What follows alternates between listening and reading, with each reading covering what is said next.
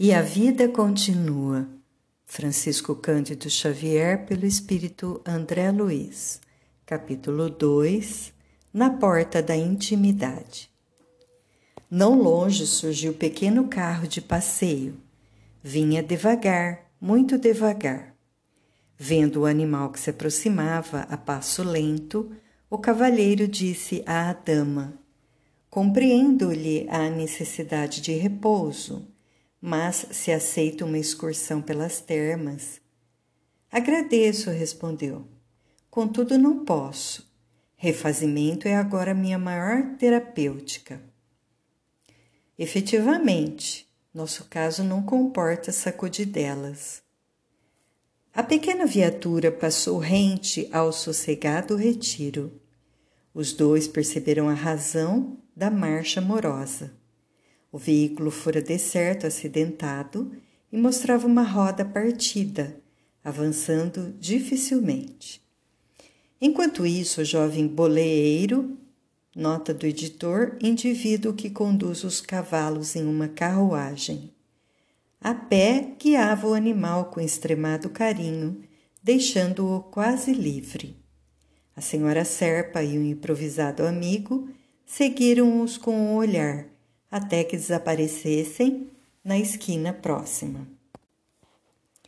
Em seguida, Fantine fixou um grande sorriso e anunciou muito calmo: Senhora Serpa. Ela, porém, cortou-lhe a frase com outro sorriso franco e corrigiu jovial: Chame-me Evelina. Creio que, sendo nós irmãos numa doença rara, temos direito à estima espontânea. Muito bem, acentuou o interlocutor e aduziu. Doravante, sou também apenas Ernesto para a senhora.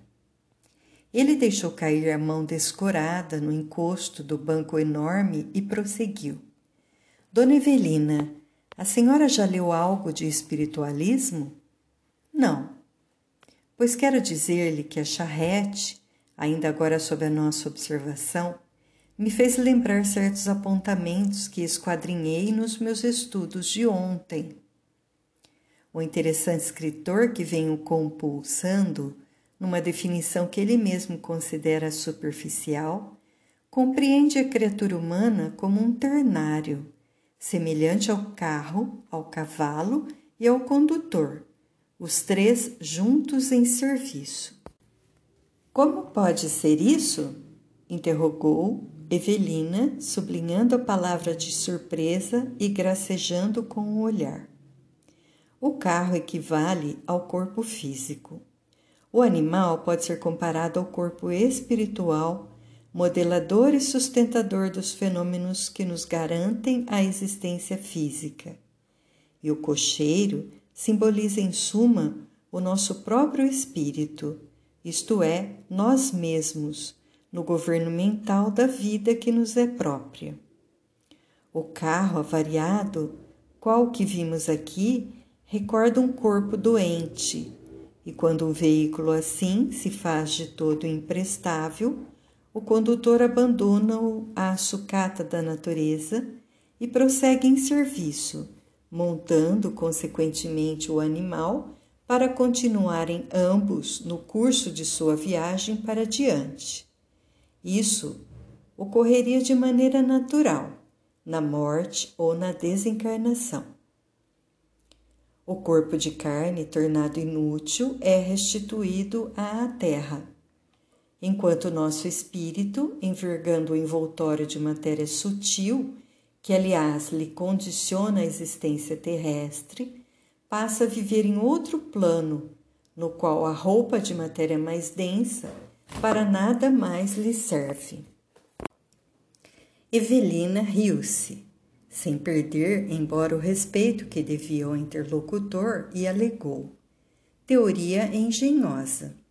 O senhor me fala da morte. E que me diz desse trio durante o sono? Muito razoavelmente, no sono físico, há descanso para os três elementos Descanso esse que varia de condutor para condutor, ou melhor, de espírito para espírito. Quando dormimos, o veículo pesado ou corpo carnal repousa sempre, mas o comportamento do espírito difere infinitamente. Por exemplo, depois de copioso repasto para o condutor e o cavalo, é justo se imobilizem ambos na inércia, tanto quanto o carro que carregam Entretanto, se o boleeiro se caracteriza por hábitos de estudo e serviço, quando o veículo se detém na oficina para reajuste ou reabastecimento, ei-lo que utiliza o animal para excursões educativas ou tarefas nobilitantes. De outras vezes, se o condutor é ainda profundamente inábil ou inexperiente, patenteando o receio da viagem, sempre que o veículo exija restauração, ei-lo que se oculta nas imediações do posto socorrista, esperando que o carro se refaça, a fim de retomá-lo à afeição de armadura para a própria defesa. Evelina estampou um gesto de incredulidade e obtemperou. Nada conheço de espiritualismo. É profitente de alguma religião particularizada? Sim, sou católica, sem fanatismo, mas francamente determinada a viver segundo os preceitos de minha fé. Pratico as instruções dos sacerdotes, crendo neles. A senhora deve ser louvada por isso. Toda convicção pura é respeitável. Invejo-lhe a confiança perfeita. Não é religioso, senhor? Quisera ser. Sou um procurador da verdade, livre atirador no campo das ideias. E lê espiritualismo por desfastio? Por desfastio? Oh, não. Leio por necessidade. Dona Evelina, a senhora esqueceu? Estamos na bica de uma cirurgia que nos pode ser fatal. Nossas malas talvez estejam prontas para uma longa excursão, da qual ninguém volta. Quem pode saber? Entendo, ajuntou a dama sorrindo. Estuda espiritualismo à maneira do viajante que aspira a conhecer o dinheiro, a língua, os costumes e as modas do país estrangeiro que tenciona visitar. Informações resumidas, cursos rápidos. Não nego. Tenho tido mais tempo ao meu dispor e desse tempo faço hoje os investimentos que posso, nos domínios de tudo que se relacione com as ciências da alma, principalmente com aquilo que se refira à sobrevivência e à comunicação com os espíritos, supostos habitantes de outras esferas. E o senhor já encontrou a prova de semelhante intercâmbio? Conseguiu mensagens diretas com alguns de seus mortos queridos? Ainda não. Isso acaso não lhe desencoraja a busca? De modo algum. Prefiro as minhas crenças tranquilas, a confiança sem dúvida, a oração sem tortura mental. Será uma bênção o seu estado íntimo e acato com todo o meu coração a sua felicidade religiosa. No entanto, e se houver uma outra vida à nossa espera? E se a indagação aparecer em sua alma? Como pode falar desse modo se ainda não obteve a suspirada demonstração da sobrevivência? Não me é possível descrer do critério dos sábios e das pessoas de elevado caráter que a tiveram. Bem, explicou Sevelina bem-humorada, o senhor estará com seus pesquisadores e eu ficarei com os meus santos. Não faço qualquer objeção quanto à excelência dos seus advogados, revidou Fantini no mesmo tom. Mas não consigo furtar-me à, à sede de estudo. Antes da moléstia, reconhecia-me seguro da vida. Comandava os acontecimentos, Nem sabia ao menos da existência desse ou daquele órgão no meu corpo. Entretanto, um tumor na suprarrenal não é uma pedra no sapato. Tem qualquer coisa de um fantasma, anunciando contratempos e obrigando-me a pensar, raciocinar, discernir. Tem medo da morte? chasqueou a moça com fina verve. Não tanto. E a senhora? Bem, eu não desejo morrer. Tenho meus pais, meu esposo, meus amigos. Adoro a vida, mas. Mas. Se Deus determinar a extinção dos meus dias, estarei conformada. Porventura não tem problemas? Nunca sofreu a influência dos males que nos atormentam o dia a dia? Não me diga que me vai examinar a consciência. Já tenho de dar contas de mim mesma aos confessores. E rindo-se, desembaraçadamente reforçou. Admito os males que outros nos façam como parcelas do resgate de nossos pecados perante Deus. No entanto, os males que fazemos são golpes que desferimos contra nós mesmos. Supondo assim, procuro preservar-me, isto é, reconheço que não devo ferir a ninguém.